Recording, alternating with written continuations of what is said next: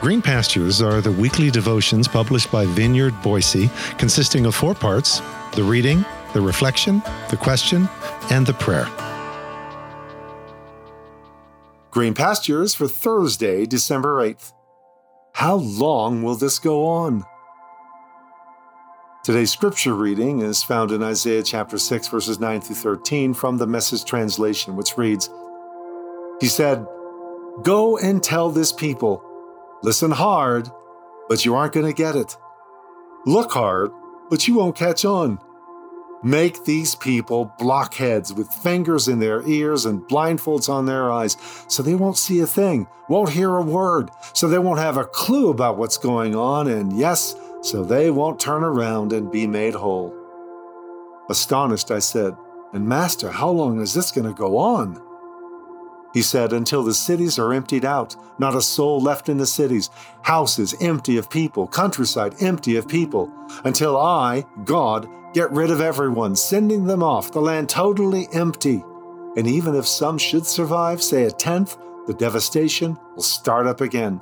The country will look like pine and oak forest with every tree cut down, every tree a stump, a huge field of stumps. But there's a holy seed in those stumps. This is God's Word. This is the posture of Hineni, the radical availability in the wake of divine empowerment to do whatever is needed in the moment. A radical availability that trusts God to fill in the blank or blanks. We simply stand ready to go, to do, to speak. And this is Isaiah's posture in his visionary encounter with the very presence of God. He's trusting God to fill in the blanks which God now proceeds to do. Your task is to speak to ears that will never hear you, to paint reality before eyes that will never see it, to make your case before hearts and minds that will never get it.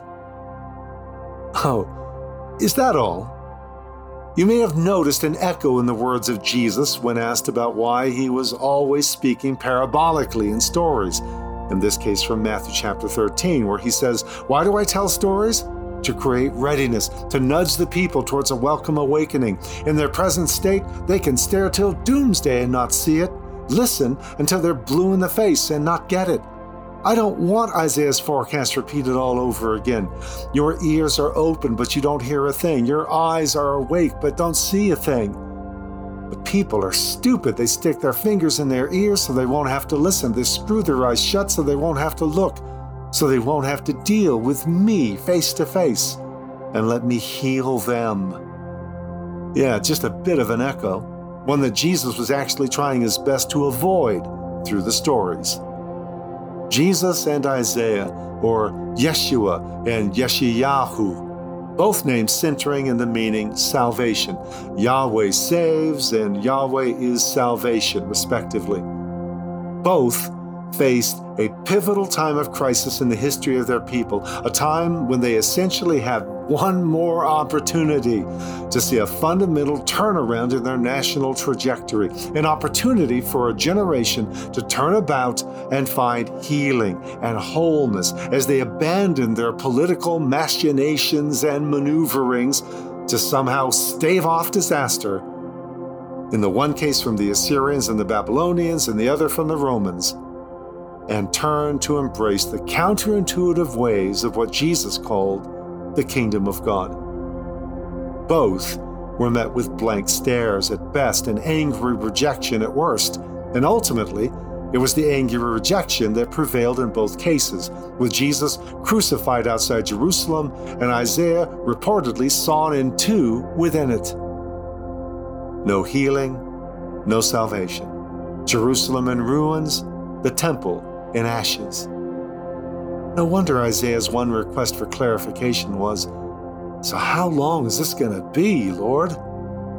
To which God replies, essentially, until it's all burned down to the ground. Though he grants there will be a tiny sprig of life springing up amidst all that devastation. Well, okay then, here we go. Hineni, I'm ready, my Lord.